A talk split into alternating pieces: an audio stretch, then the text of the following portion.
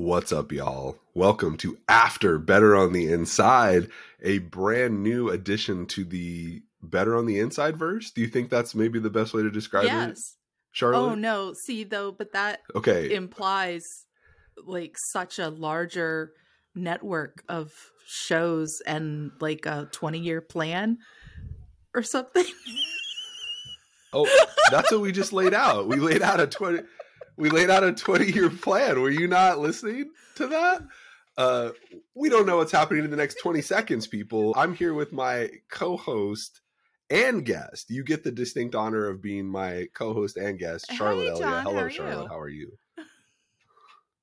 Good. It is good to have you back, not only on the podcast, but just back yeah, hanging out and chatting. Yeah, so the purpose of a show like this, After Better on the Inside, is kind of to do the after show, right? You've heard of The Talking Dead, you watch the Inside the NBA halftime and Mm-hmm. pregame and postgame shows. And so the after show is a very I'm like you the viewer, maybe not you Charlotte. Um Oh, there's always an opportunity to break it down to the next level. And one of the things that we've seen when when we record podcasts is that people have questions and there's certain topics that like stick for people that they want to go Mhm, more mhm. tactically in. And then going more tactically, something that Charlotte and I had a conversation about was the application to churches and the application to Mhm. context is very different. And so me as someone who works at a larger church on the larger side, our my application might be different than Charlotte who's used to working with churches on the smaller side. Do you want to no, say something about that? I mean, I think it's excellent. There's, I Yeah. mean, there's resources that seem to be geared toward one or the other, right? And there seem to be a lot more resources yes.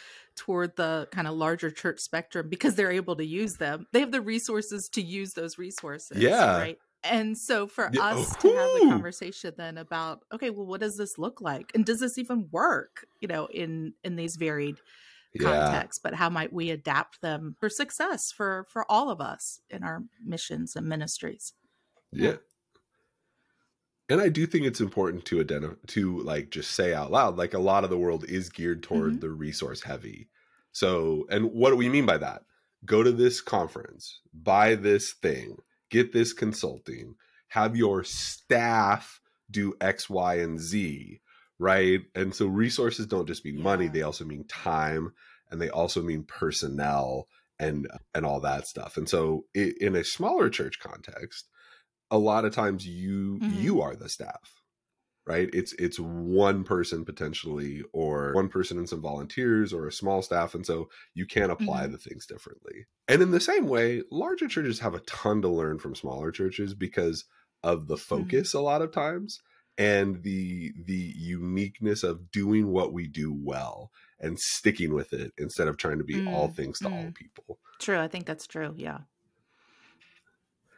Yeah. And so I, we get excited about that. And there's not enough collaboration between people across the church world. Like there's all these denominational barriers and there are just these like these context barriers. I won't even say size barriers. There's context barriers. Rural, yeah, urban. a big yeah. barrier with those small church people that I know, you know, because we're in the main line, is there's some really great church leadership out stuff out there, but it's from people that we might disagree with theologically, and so then we don't listen to Mm, the administration side of it that like we could steal stuff from or use Yeah. stuff from but it's kind of like oh no so and so doesn't affirm women or doesn't you know this and that. And so i don't want to hear anything from them. It's Mm. like yeah but they're still managing to run this huge successful organization yeah. there's something there we can learn so so let us go out and yeah Well, sure. what we can do here Well, some conversations are like sunflower seeds. You got to get the shell off to get the good stuff on the inside. And I think a distinct lack of better on the inside. Hello. I think a lack of curiosity in Mm. all spaces as it relates to the church is a problem. And that is a barrier to collaboration, a barrier to us coming together really is like Mhm. one body, one church, learning from each other and making the whole thing better regardless of where we are. I get fired up about it. Let's go. Yeah. And so part of part of that context was just that, looking at it in a collaborative, curious kind of way and being able to leverage unique perspectives. And Charlotte and I are very different people. Don't know if you know. Uh, but we we we have some stuff in common, but we see things a little bit differently. So that's kind of what we're hoping to get out of Mhm. of some of this. So as my co-host and guest, let let me start with something that really seemed to connect to people, which is the idea of resigning from volunteer roles or Mhm. extra duties that you may have taken on during the pandemic. And so the full context was you kind of talked about it of hey, you had this Right. job creep that happened. And so I imagine there were people sitting there. I don't have to imagine now the episode is out. There are people sitting there going, okay, like that sounds really good. Right. Now what? Like, what do I actually do? Gosh, you know what I really wish for those people is that pastors and heads of staff and those folks heard that and are checking in on them and starting that process Mm. themselves. That the people whose, you know, are personnel Yeah. committees or however that's structured in your particular congregation are the ones who are going, "Oh right, we forgot." like like Yeah. we didn't really mean to take them for granted, but they have been doing all of this stuff and we haven't moved stuff around and let's go check on them. That would be the ideal way that this happened and to start a kind of process of looking at you know what was your job description in 2019 what are you actually doing now and creating it and seeing how the whole you know church staff or volunteer structure might need to change you know but if you're a person in that role and i guess i, I guess i want to emphasize that too because you as a as a pastor head of staff executive whatever wherever you are in that you don't want to lose this person and you're gonna if this keeps Mm. going on i mean this that's just they're gonna burn out you know if nothing else it's not or Sure. they're going to like so many people in church work decide starting over somewhere else in another congregation where they're going to be able to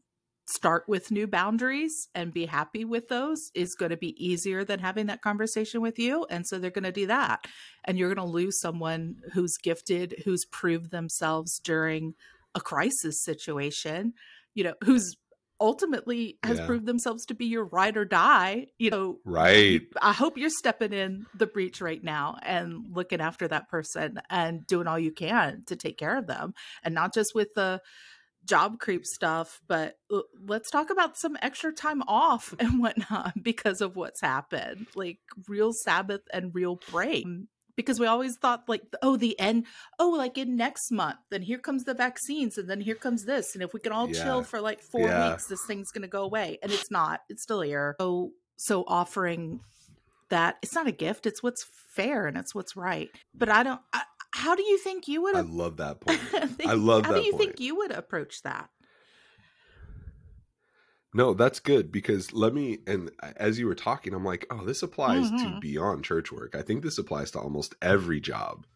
And so I think you're talking about this big picture concept of there's no such Right. thing as post pandemic. Just it's kind of become embedded and we have decided as a society, and we Sure. could argue about it all day.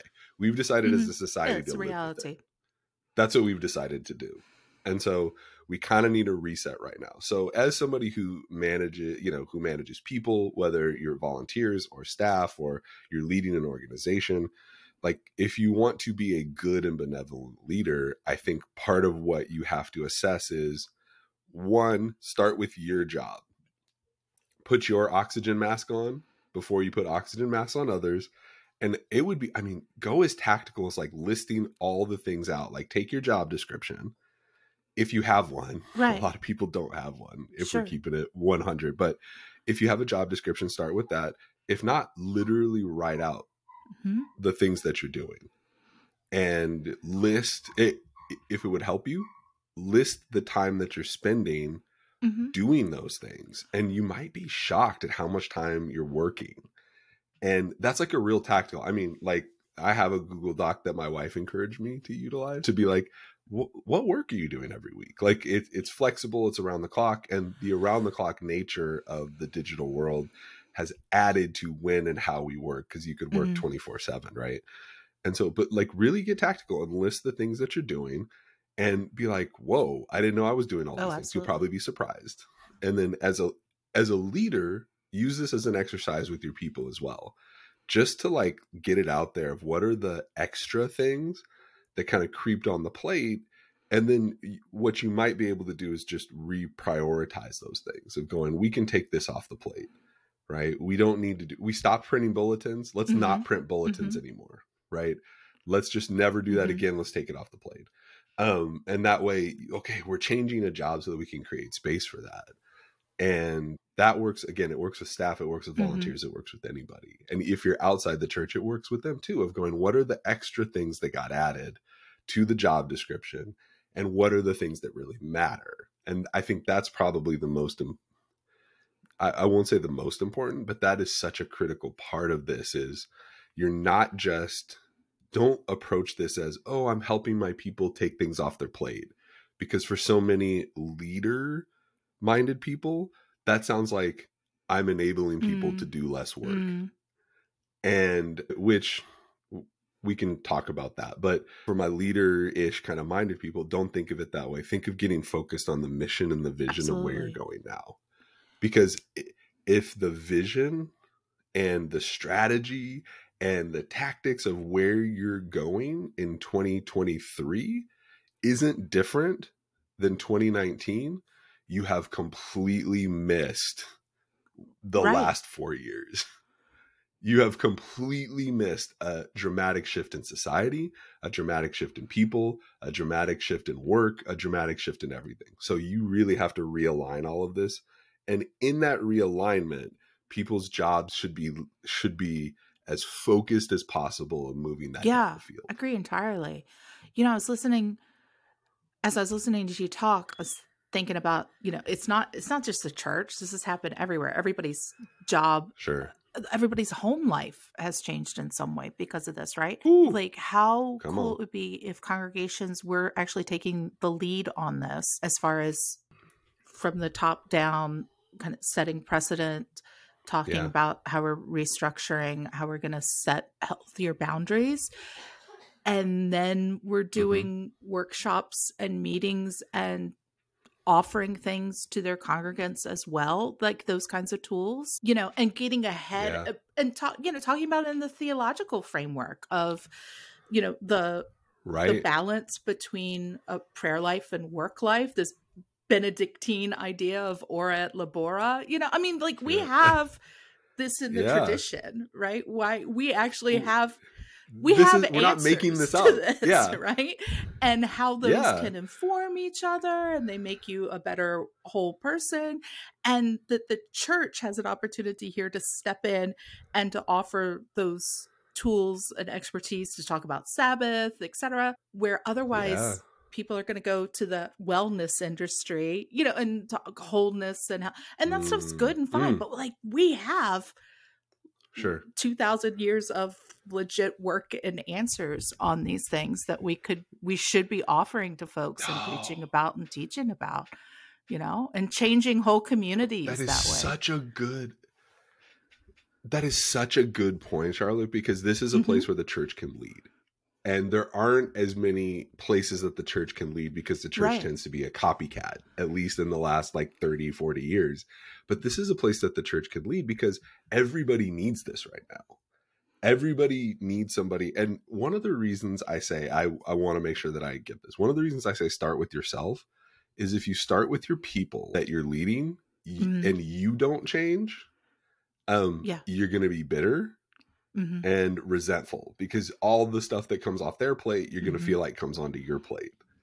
and so i think starting with you is actually an act of service to one do the work first so that you can help people go through it yeah. but to model it model this health piece because part of what we've talked about is just the digital creep into society the there's no reason to have time off at this point we were just talking about this before of like it's a snow day here in texas and I, if you can't see me because podcasting is largely an audio medium i'm making air quotes it's a snow day here in texas because one we don't have the like the infrastructure to deal with freezes and ice and all that stuff but my family's home. My wife's a teacher. My kids are in school. They're at home, so they have a true snow day. But right. I, I still work. There's, right. There's no more snow days in the sense that we can yeah. just work all the time, and there aren't a lot of natural barriers. Like one of the, if I if I might say, one of the liturgies of work that people kind of have gotten used to is driving to the office or commuting to the office or going to the office, packing up, you know, getting set, then Mhm. packing up and going home. And that was like a natural barrier. And let me just speak to me like during the pandemic, Right. I didn't have that. And once that went away, I just worked all the time. It just bled into everything where I was just constantly working and Yeah. then constantly not working. There was like this weird thing in me of like, you gotta, you gotta do the work, you gotta do the work. And then not realizing that I'm putting in 60, 70 Mhm. hours a week sometimes. Oh man. There wasn't a point. There wasn't a big point at the end of that. Except that except that digital creep digital creep is a space that the church can lead people wherever they might work to reevaluate because we're living in a new space. And Charlotte, you talked wonderfully about traditions that can really help us with this. Yeah. I'm uh, we got to do it. We got to help these people. We got to help ourselves and help these people. Yeah. I mean, you know, everybody's trying to sort out, you know, what's next? What is life like now, you know, under these circumstances? And Yeah. you know, I mean, I had a I had a job once where like my office email was only on the computer at the office.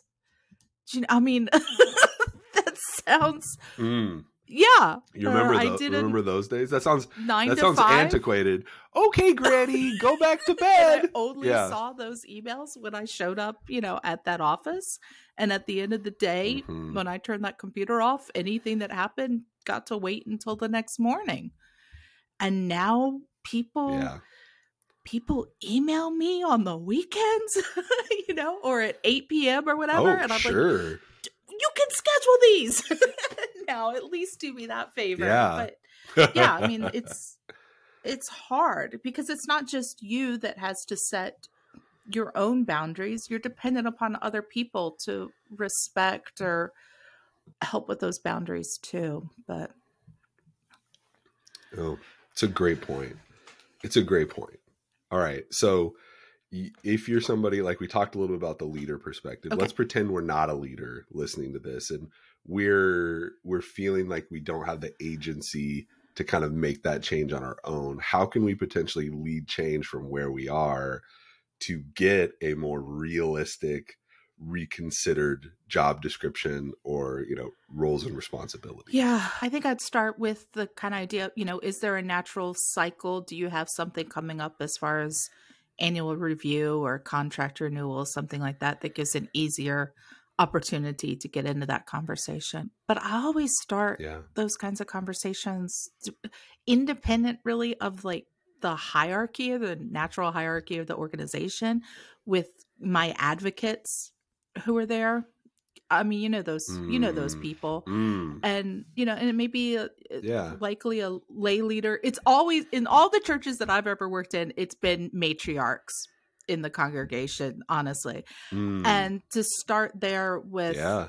like you know i'm doing all of these things Uh, what do you want what should i be doing here's what i want to do you know um Yeah. i'm underwater right now and Mm. and kind of building a coalition there of Yeah. of letting and letting see this is going to sound sinister and that's not what i mean but uh, but no, I love it. I'm here for not sinister, Charlotte. so much as letting I know, I know. I have this perspective of letting the rumor mill work for me.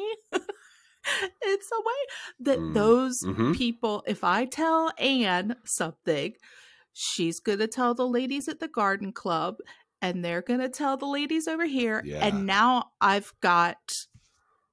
I've got a crew behind me, and it's not just Yeah. Charlotte going to personnel committee or going to session.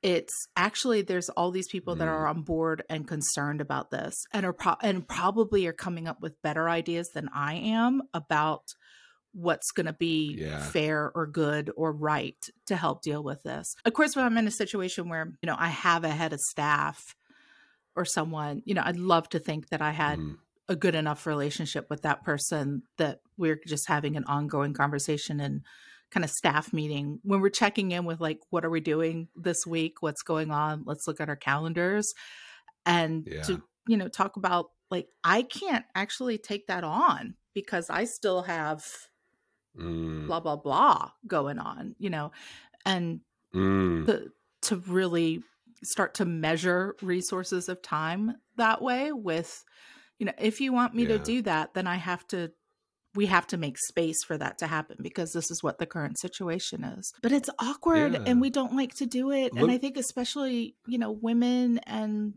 people Mm. of color people have been marginalized in other ways because we feel like we've already had to fight Yeah. to get a s- foot in the door anyway and that we're just kind of put up with things so we're Mm. allowed to stay you know yeah. um but you know your worth and you Yeah. proved it you proved it over the last couple of years so this is this is it like get in get in there and uh Yeah. Now you now you're preaching.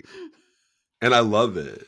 Well, because so I'll say two things. I'll probably say more than two things. But one, I love the way you're having the conversation of finding the advocate, Mhm. the people that are for you that can help you kind of sort through this. And some of it is just we have become so allergic to Mhm. collective action and unified um, Mm-hmm. responses that what you're talking about seems Machiavellian to some people. Like, right. And that's why you're like, it sounds sinister. Well, I mean, it's not like overthrowing the government. I, it, it's it's just building. Yeah, it's just building coalitions of people to be able to advocate, and, and that's collective. it's also action. like That's a it rehearsal It's- right because i know yeah. that if i i'm coming to a sympathetic ear first right and if that sympathetic ear turns and is like charlotte no like you are doing we don't have any more money or blah blah blah blah blah then okay i know i've got an idea of what the field is right if when that sympathetic ear Yeah. is like oh my gosh i had no idea i'm going to tell everybody you know or i'm going to i want to help with this i want to get you this Mhm. why haven't we been paying for this that's been coming out of your pocket you know things that they didn't know about and now they're going to Mm. work on then i'm i'm even more prepared for my talking points when i'm going to you know that Yeah. committee or that review meeting or that something else because Right. i know that that i'm being heard right and that i should expect Yeah. then to be heard when i go to those other folks That's a good point. Yeah. Also, a confidence builder, right? Because I just want to say No. that's not gossip either. I think there are, if you're in an environment where leaders or folks that have your, that are, have authority over your employment status, if they interpret something like that as gossip, um, Mm. run. Getting out of there is probably Mm-hmm. the best thing for you. And I know that I that's a privileged statement to make, so I understand that.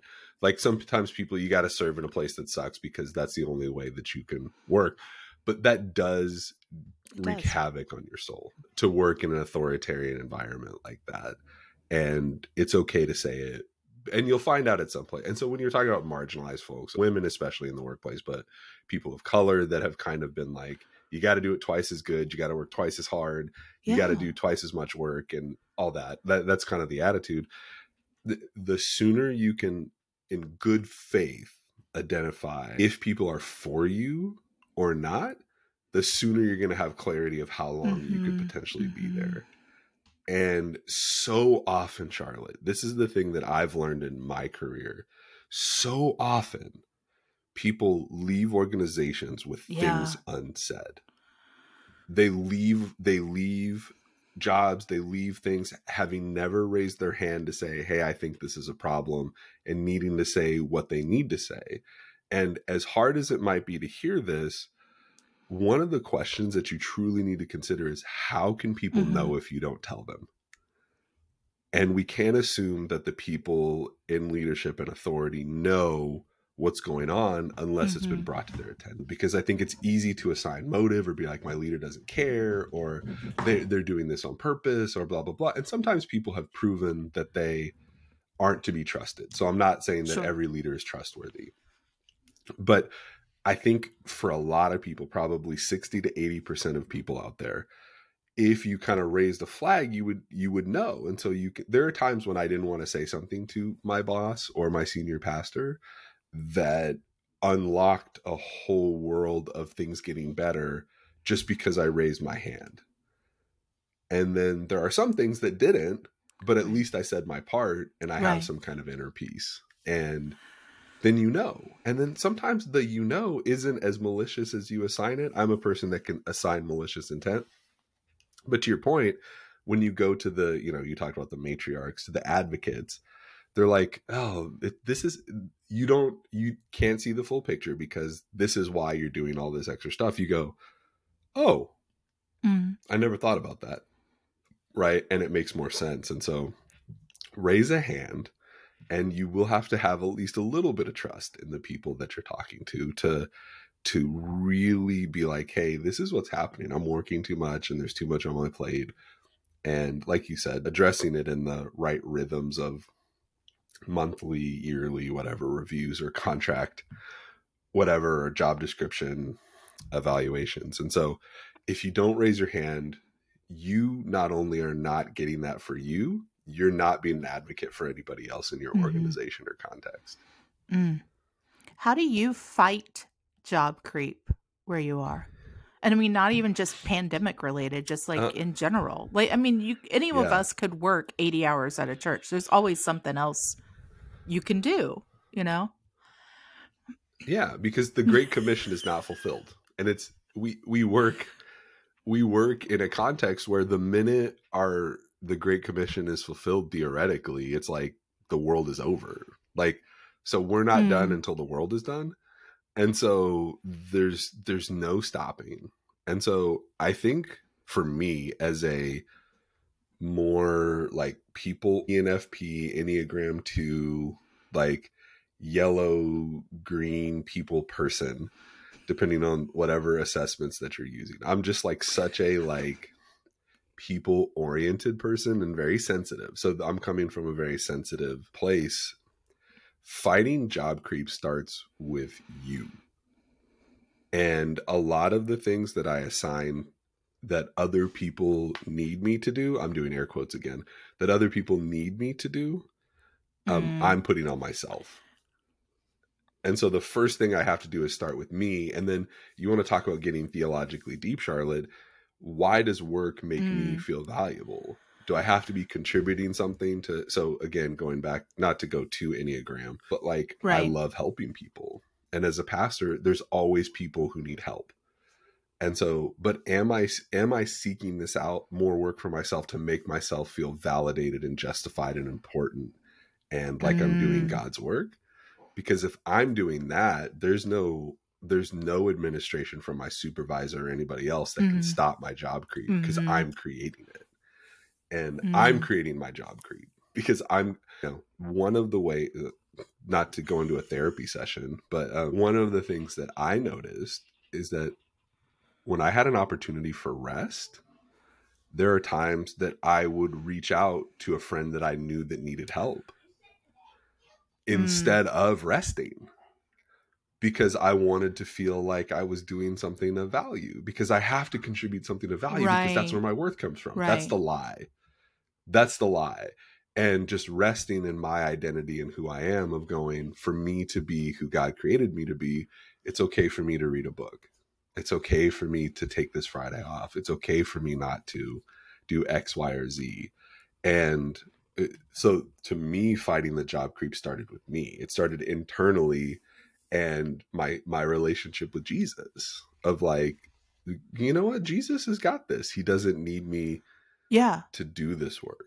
And so when I'm fighting when I'm fighting job creep I always start inside and it almost always comes from some kind of insecurity um, if I'm creating it. Sometimes our organizations are creating it but if I I want to I want to assess what I'm creating and what my organization is creating. And in my experience it's probably been at the worst 60% mm. me 40% them and what if i just stop doing this and I, because again i'm also in a privileged position as a you know as a senior leader at a large organization that mm. i can say no and i've had people people that are less experienced or you know not as high in the hierarchy be like i don't feel permission to say no and so evaluating whether you have permission to say no or not, and it is a test. It, like you really have to test it out and that can be scary for people. Test out if you have permission to say no. Say no to something and see what happens. And all all hell may break loose. but but you oh, need Oh, yeah. to know if you have permission to say no. And over the time I tested it in the organization, like I do have permission. And so I guess that's why I start with the internal reflection. So Charlotte, what would you say? Okay, so I have a very kind of like a yes and and then kind of attitude to things. So yeah, yeah, and it is it is a, it's a way of saying no that sounds like yes. so here's here's what I do. Because I'm southern and which is means passive aggressive ultimately. but uh, if somebody comes to me and like like is like has an idea for a program they want to start at the church, right? And they're like, "Why don't we have a concert series at the church?" Well, that's a fine idea. I don't have any problem with the idea, right? So, but Yeah. it's yes. yeah, Now, what resources can I get for you so you can do that? Okay. So it's not Mm, thank you for constant tips and Yeah. ideas, right? And so I'm testing, I'm actually testing something there, which is do you care enough about this idea that you are going to put energy and your own resources into it? Or did you just mm. come up with, yeah, find throw something me. that you would like Here's someone to do on your behalf? Here's the ball. Take right? it. because I'm also learning by that if there's not that intention behind it of actually I really care about this and I want to have see it happen and I will make it happen it doesn't matter if I do it because it's not going to work because it doesn't have the spirit of the congregation of the community behind it right?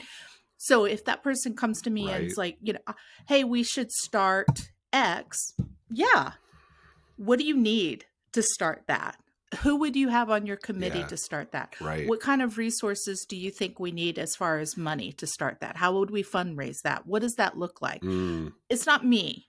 I'll help you as far as some project management. I'll help you figure out where some of those some monies might come from if you want to run with it. If you're going to run with it i am i will Yeah. be your cheerleader but i'm not doing it i can't Mm. do it you know mm. so it's kind of my Yeah.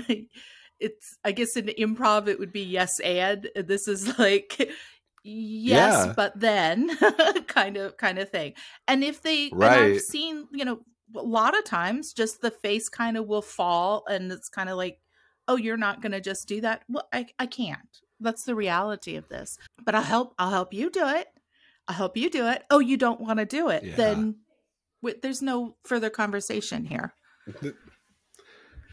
Yeah, and then that stops that. You talk about eliminating job creep. That just stops that from going anywhere else. And so I love the yes and theory. And so follow Charlotte's. No. It's not really passive aggressive. Uh, have you done the enneagram? Yes, but I can't remember what. I'm I, yeah. Okay, Yeah. you and I are different. This is what I know. Yeah, for sure. It's not passive aggressive, but the yes and strategy, and then asking a lot of questions. I think asking questions helps get you further down the road sometimes than making statements. And so your yes and uh, so yes and a question. Yeah. that would actually be a good takeaway. Yes and a question of oh hey so say to me the say to, we'll role play here. Say to me the about the concert series or the thing that you wanted to Uh, start. hey, I wanted what about if we had a a monthly prayer service, evening prayer service, it was mostly just like silence and music and and we'll have the youth lead it. What about that? I've seen other churches do that. I think we should do that here. Oh yeah, that's a great idea. I re- I think that would be really good for our congregation. How can I help you bring something Ooh. like that about? No.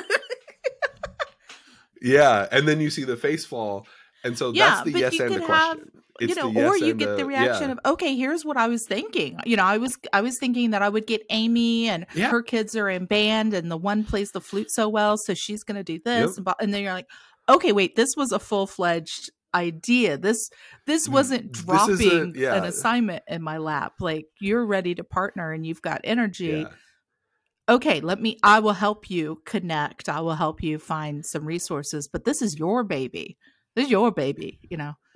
Yeah. And uh, like Oh, you said, yeah. I'm championing this. It's the difference between somebody going, like, if you're thinking about it like food, somebody's like, you know what sounds really good? Pizza. And then you're like, yeah, pizza does sound really good. And they're like, so you're going to order it? Or the difference between somebody going, pizza sounds really good. I got flour. I got I I'm trying to think of ingredients to make a pizza right now, Charlotte. And so I'm not not doing well. I got flour, I got milk, I got cheese, I got the sauce, like and maybe they need some additional mm-hmm. pieces to making a pizza.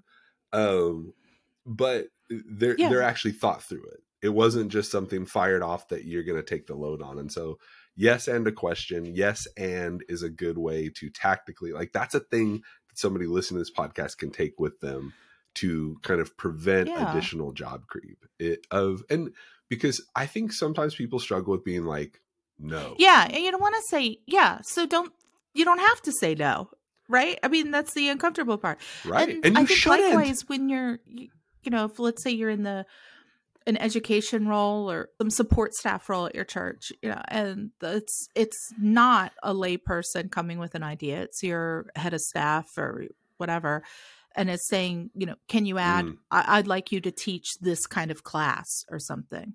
You know, then then it's okay. I'd yeah. love to do that. Which one of the current classes do you think I should end? You know, and to talk about okay, right, all right, I'll do it. I'm I'm Miss Cooperative, but where are we going to yeah. find the hours for that? Because something something else is going to have to go away. Mm. So what you tell me that part because I'm I'm not making that decision either. Yeah. Yeah. And to know that, you would need to know in advance that adding another yeah. class uh-huh.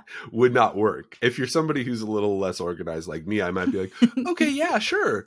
And then I actually think about it and process it and go, oh, wow, that's. Yeah, which that's I think comes much. back to your like, idea I would have like, to, yeah. If, if nothing else, guys, like an assessment of where are your hours going each mm. week where your hours going each month and you know take the time each day even to make that kind of log yeah. and then and then go oh wow i'm actually i'm working way more hours than i thought i was or and or it's this particular project or this particular part of my job you know so that you can quantify that too when you're entering these conversations yeah yeah. Well, and because this idea, I mean, it's not like idea came from my wife, mm-hmm. right? And she's a teacher. And so teachers, when you start to do this, like expect to be a little disappointed or expect yeah. to be a little frustrated by how many hours you're putting yeah. in that you're not getting paid for. Um, and so people outside the church, that's what I mean, teachers. So I think that's a really good practice. And I think I think somebody could I hope somebody could listen to this conversation and pull some really so good too. stuff from it to be able to do that. So I'll, I'll, we could talk about this all day, Charlotte. I think we got some really good tactical stuff in there though. Um, next piece that I wanted to talk about was creating safe spaces online for your people because one of the things that resonated with me is we're calling people and as a, as a digital pastor like calling people to these spaces. Hey, engage with us on Facebook, engage with us on YouTube, engage with us on Twitter, engage with us on blah, blah, blah, blah, blah. But then not necessarily helping create safe spaces mm-hmm. within there for people, especially women. Like if we're just going to call it out, like especially for women, that really resonated with me. And it really resonated quietly with people. And so publicly people were like, yes, when when people react to the episode, yes, let's talk about job creep. Yes, let's talk about this. And then like the DMs were aflame with the like ooh let me tell you about this dm that i got. And i just i heard more creepy stories. There was another viral twitter thing about oh, the did, girl yeah. on a date. Did you see that? The video right. where like the guy's like she's like i'm a big fan of and, seafood like, he's like i'm uh, ordering you the ribeye like yeah. Yeah. Like okay cool. This is the which is it feels like a little bit of a microcosm of women's experience online. But let's go tactical on creating online spaces that can be safer for people because it is I mean, it can be a mm-hmm. digital hellscape out there. Mm-hmm. I don't mm-hmm. think that's overstating it. Well, and so yeah, go go ahead.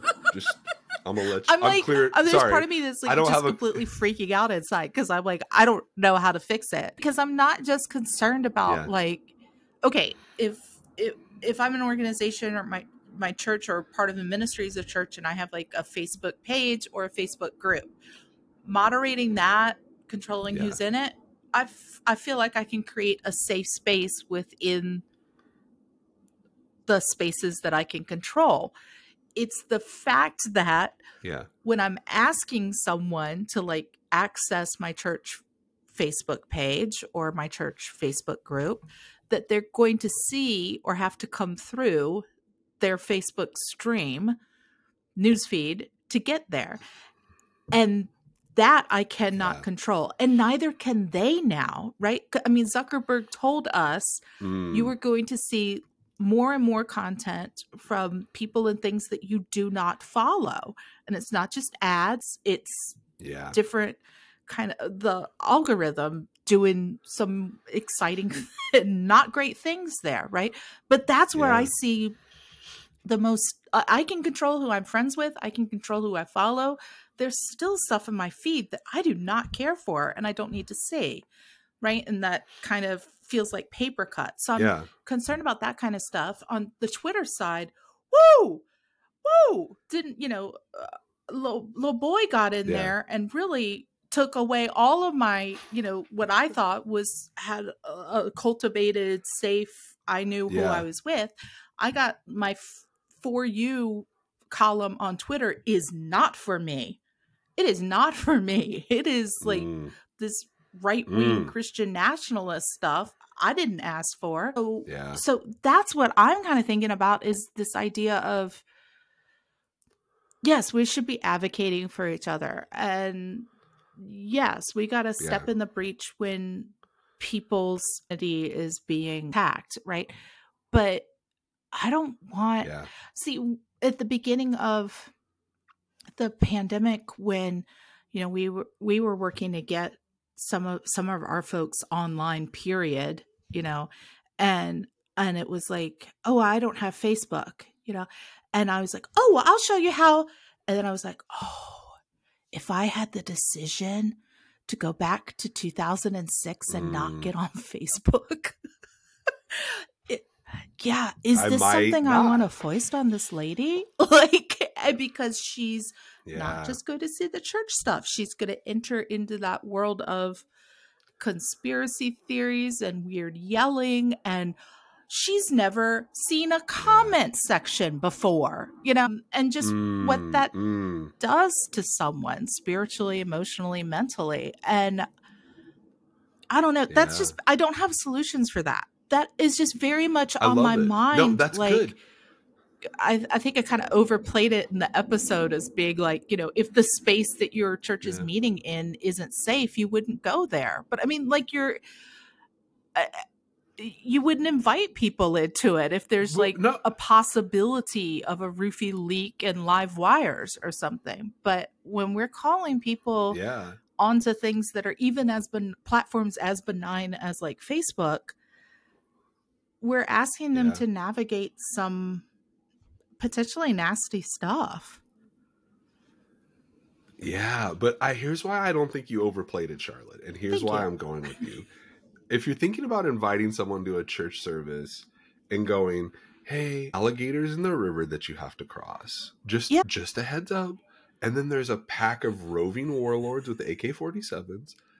When you get there, I don't know there, if Andrew Tate's going to be there or not, Like, when- but sometimes he is. Yeah. yeah. Wh- eh, But look, and and then you might get an ad for something randomly along the road. But on your way, I can't Oh, protect yeah. you. But when you get there, there's safety, and and so we wouldn't No. physically do that. And so I think w- instead of having solutions for the online conversation, I think we have conversations about the online conversation. And what I mean is, you said something really interesting. Is that I think we do have to teach people that Facebook and Twitter as platforms and the algorithm Mhm. are not benign. The algorithms are malignant in that they are little hate machines that are, and it- it's been documented, like I'm not making this up, they are looking for content Right. to keep you there and and and for you to share and the things that people share and get excited about are Mhm. things that make you upset and are things that oh, that are inflammatory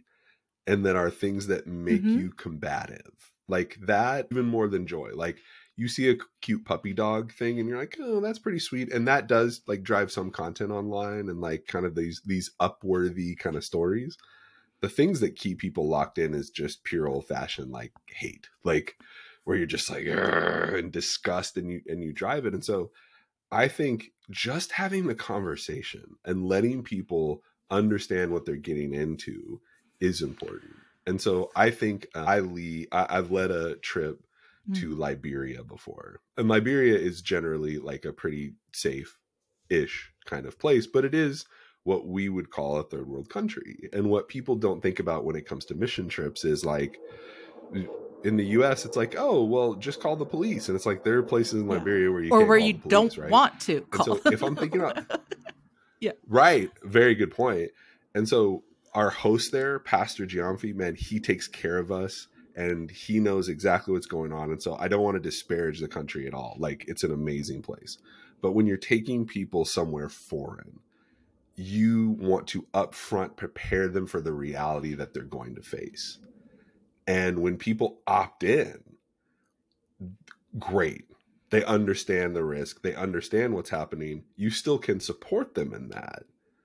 But I think having the conversation up front of what people are walking into is the Mhm. missing piece. Because I think people see Facebook and Twitter as benign. They're just platforms. They're like they're like the telephone. I have my friend's phone Mhm. number and I just call them and there's no there's no malice in that. It's just a it's an A to B interaction. What um what you're describing is to get from A to B to stay in touch with my friends, which is why Mhm. most people use Facebook, especially older users. I want to be in touch with my community. There's a river, there's an algorithm river, and it's full of dangerous, toxic stuff. And just having that conversation about what people could be facing, I think is is worthwhile. Yeah. Yeah.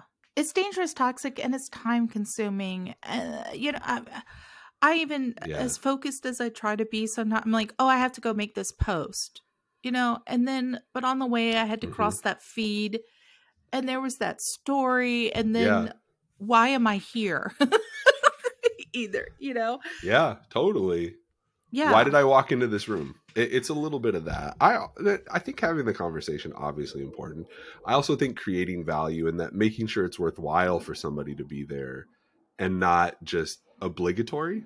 Um, like create actual value on these platforms. if you're gonna Yeah. ask people to be there for sure. What I would say, and let me speak to men, and because I I did a rant, Yeah. I went off on men, especially complementarian men, who are like, I'm gonna protect women, blah blah blah. Anyway, uh, but something that I think you can do to be an actual like ally and supporter of women in this is to create the conversation and the environment, even if it's not you, where folks can share these bad personal message, DM, comment, bad comment experiences. Because you have to process that. You can't just, if somebody came up to you on the street, Charlotte, and was like, You're terrible, and I hate you, and you're not a pastor, and quit your job. You would, like, when you came home, you'd like call somebody and be like, The weirdest thing Yeah. happened. This guy yelled at me on the street. And like, we have to do the same thing in the digital space, but I think for for many of us, especially women and, and people of color as well, um, it's just like, huh, it's another day at the office. Got a creepy DM from a guy who was like, whatever, and you, you don't process it. And I do think creating the kind of safe spaces where folks to be aware of it so that folks can process when they feel like they need to do Yeah. that is really and good. to know you know that you're experiencing these kind of psychic or spiritual wounds you know when you're on these platforms too and that's not something that you're imagining. Like that's we have research and Mm. statistics about what the algorithm is doing right now and the and the rise Yeah. of you know anti-semitic and racial and misogynistic and homophobic and everything kind of hate that those words are appearing more and more and you're going to stumble on them. And and it's going to hurt you're going to tell yourself it's it's not and you're Yeah. over it and you're fine and i'm fine being a woman in ministry and i am and i know why i am and i feel very affirmed in that but those things still give like a little oomph, you know because i saw it and i had to i had to even if nothing Yeah. else like refresh my sense of self for a moment to go no it's Sure. i'm fine you know but i'm like oh god that guy's that guy's still out there and he took yeah. A, a moment out of Yeah. me took some energy from me still you know Yeah. and it's a take it's a take Mhm. that's like a thousand paper cuts and a thousand little barriers where it's like even if you have to step over something small Yeah. it's a barrier in your way and those barriers add up and being very conscious of the barriers regardless that the algorithm creates like being conscious of that and then some people get fully swept up in just being discipled by the algorithm like i would say i'm going to say something that like okay.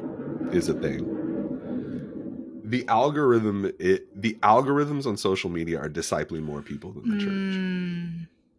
Mm. and the algor people's algorithms on social media are discipling more people than the church and they're being discipled in the wrong thing because it is not the way of jesus that you're Mm. being discipled in it's the way of jordan peterson it is the way of wolf blitzer it's the way of you know ocasio cortez like aoc like Sure. I pick liberal, pick conservative, like pick white national, whatever. Like you, Mhm. you know what I'm talking about. That's Mhm. the thing. Don't play Mhm. stupid. You know what I'm talking about. You, people are being discipled by these algorithms, and we all are because the purpose is to disciple. The purpose is to take your time, and because what is a disciple? Disciple is a learner. It's somebody who follows a certain way. It's somebody who gets who integrates the teaching and knowledge into their very being and the thoughts change this interaction changes beliefs which changes behavior you know which changes behavior eventually which changes attitudes which changes the whole thing. And so like these algorithms are discipling people. And so the reason i think we can't pull out from those places is that we got to get people. We got to let people know this. We got to wake people up to this because i don't think people understand that. Yeah. Yeah. I think the other another aspect to that to maybe help break some of that cycle too is you know the you know what different answers you can get to a search query by just the slightest Mm. difference in it. I mean, the difference between, you know, Yeah. let's say one of your sons wants to is going to a ring dance, right? How do I how do I ask somebody out to ring dance? Something sweet like that. And you want you want them to ask you. Yeah. You want them to ask your trusted, respected adults. But let's you know, something like this, any kid, let's not make it your son. But you know, the difference okay, but the no difference make it my son between asking interesting Google or the what's probably by the time he's at that age going to be the TikTok or YouTube that question as a search engine yeah of asking kind of, you know, how do I ask a girl out as opposed to why can't I get a date? The answers Ooh. you that's the same question, right? The answers you Come will get to those questions in one of those you've lost your son. I mean, I'm not that's not kind of a joke, okay? But if he Yeah. goes and if he's on No. YouTube and TikTok and that Oh. algorithm algorithm's got a hold of him and he's Yeah. got he's in that men go in their own way andrew tate incel kind of world of something oh no Yep. right he's in the grips of something if he's on that other Yeah. side and he's got cute you know the videos of like these creative ways of asking you know kids to proms and stuff like that. Oh that's sweet. That's good right? Um Yeah. and so what do we do as a church to help people ask better questions online too right? So Ooh.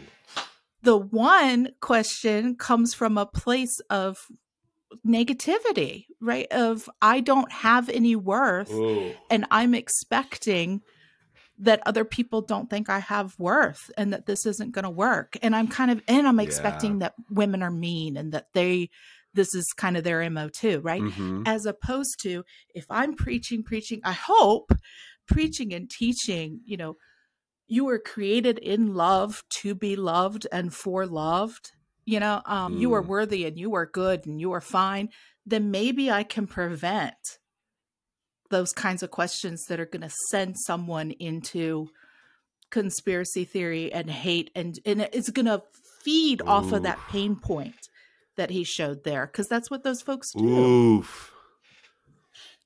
My goodness. Like you are cooking. That is a sermon. We're cutting that thing out.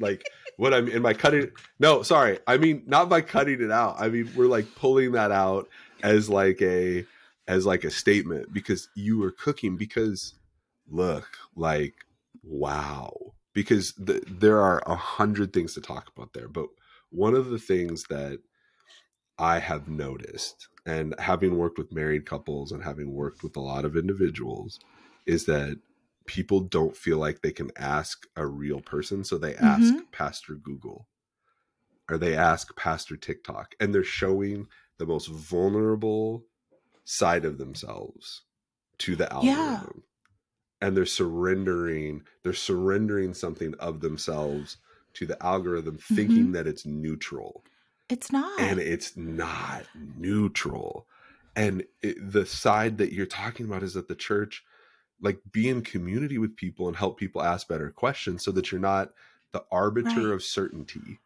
That's not what you're that's not what you're here to do because in the because so many people oh my gosh Charlotte, my brain is exploding right now. So many people in this like ai chat gpt era are like well we're not going to have any No. jobs. We're not going to have this. And what does the internet mean? And what what does that mean? It, it's not about certainty. It's about asking better questions teaching people to ask the right questions and being curious and all that is so critical and so by pouring love i mean love obviously foundational to that but being accessible and relational to people so that they're not alone and go down this re- the algorithm leads them down like this hellscape yeah, hellscape it is. I don't. word. Yeah, that's Dumpster not hyperbole fire, at all. I mean, I think yeah. so. I mean, ideally, you want to have built that place of relational authority where you know people are coming to you with those kinds of questions because you're Mhm. gonna give they know you're going to give an answer that is in partnership with them that's looking out for their best interest and that you're going to be vulnerable with them in that space right Yeah. that's the ultimate thing and and because you know as a pastor when people come my almost first response to somebody with you know a deep question or a theological question is kind of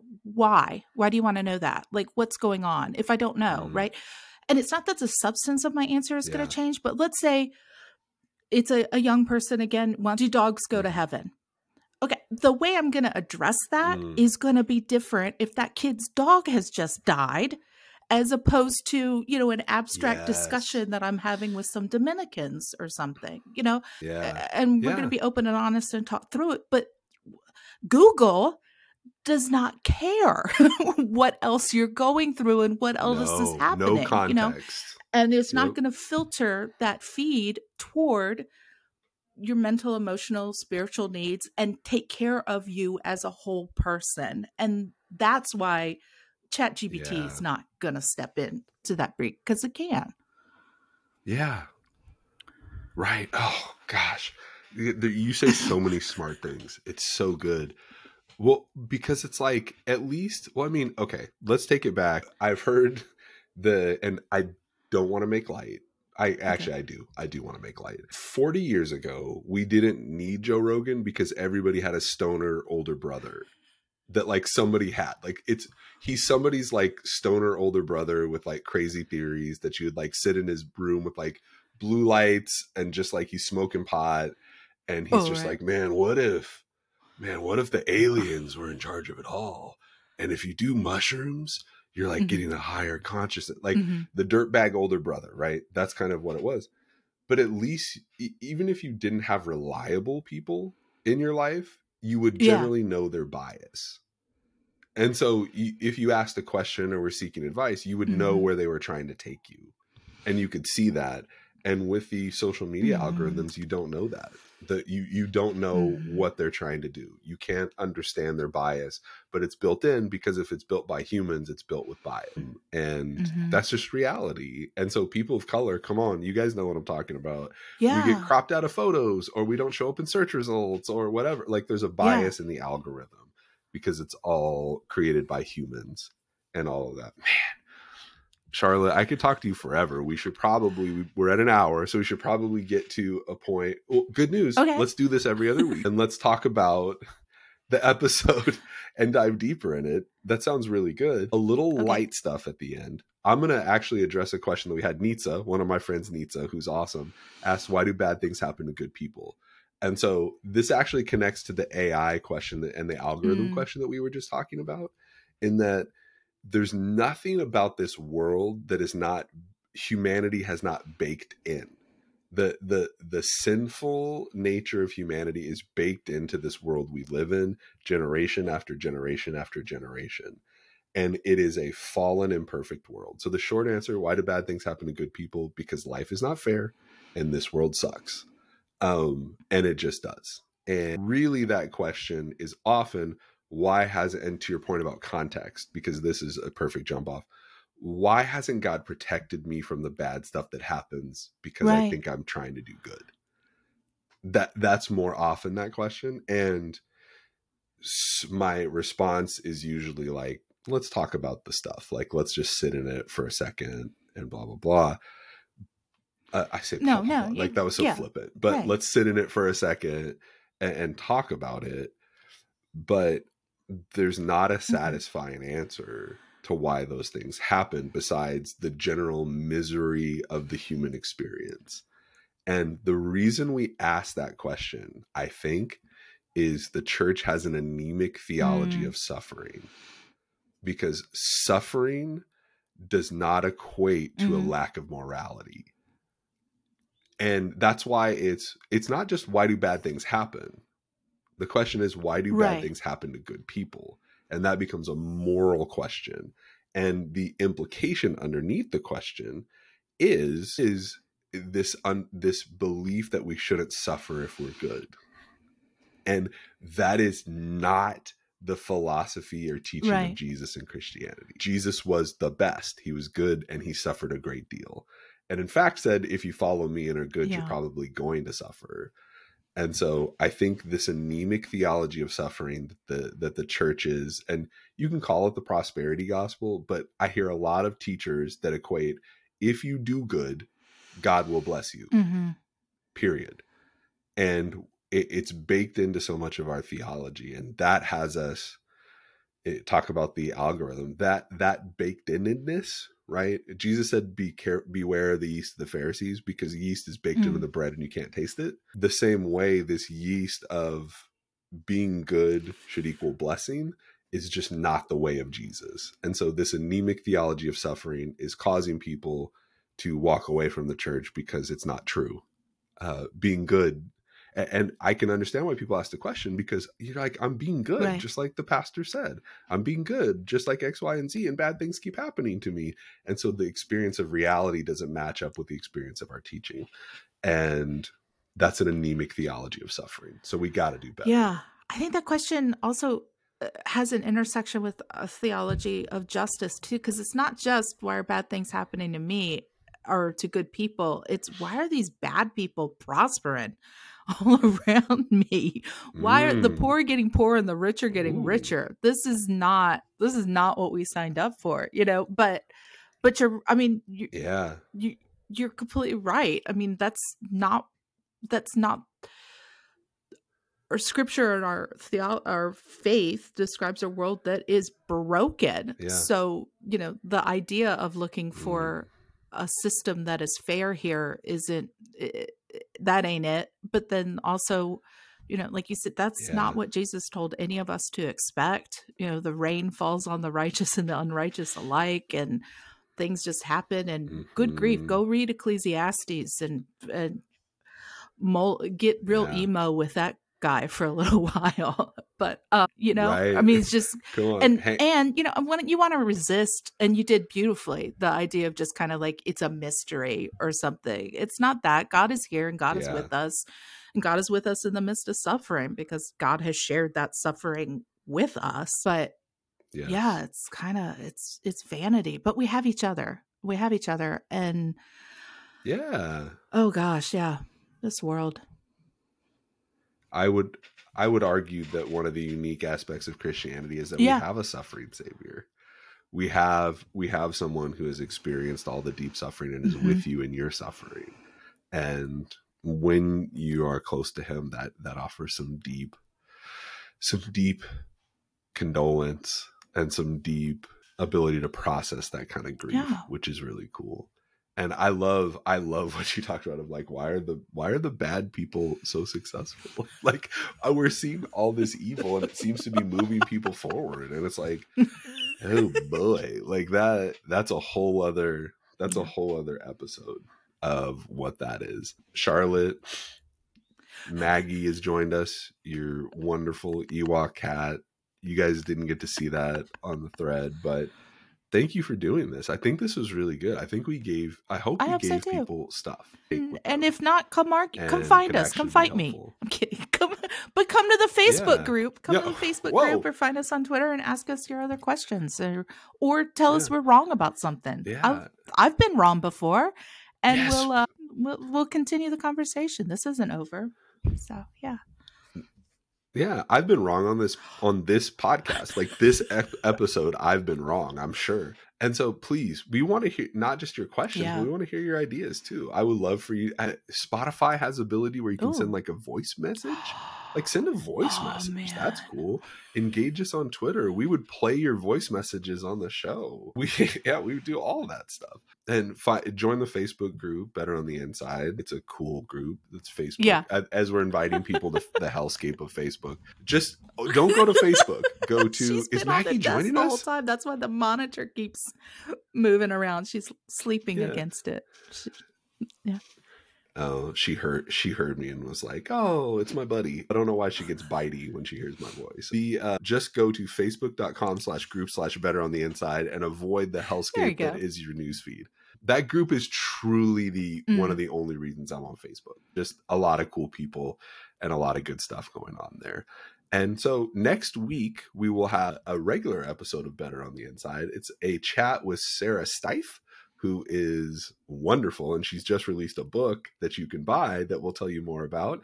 And then the week after that, you you're getting you're gonna get some weekly Better on the Inside right now. Little little after. Yeah, you're going to get not just better on the inside, but then an after better on the inside with myself and Charlotte as my co-host, and not always my guest, but as a co-host as well. Uh, anything that you No, want to say thanks to for folks listening and looking forward to having more conversations. Yeah. Yeah, thanks for joining us. We love you guys. Bye. Take care of yourselves.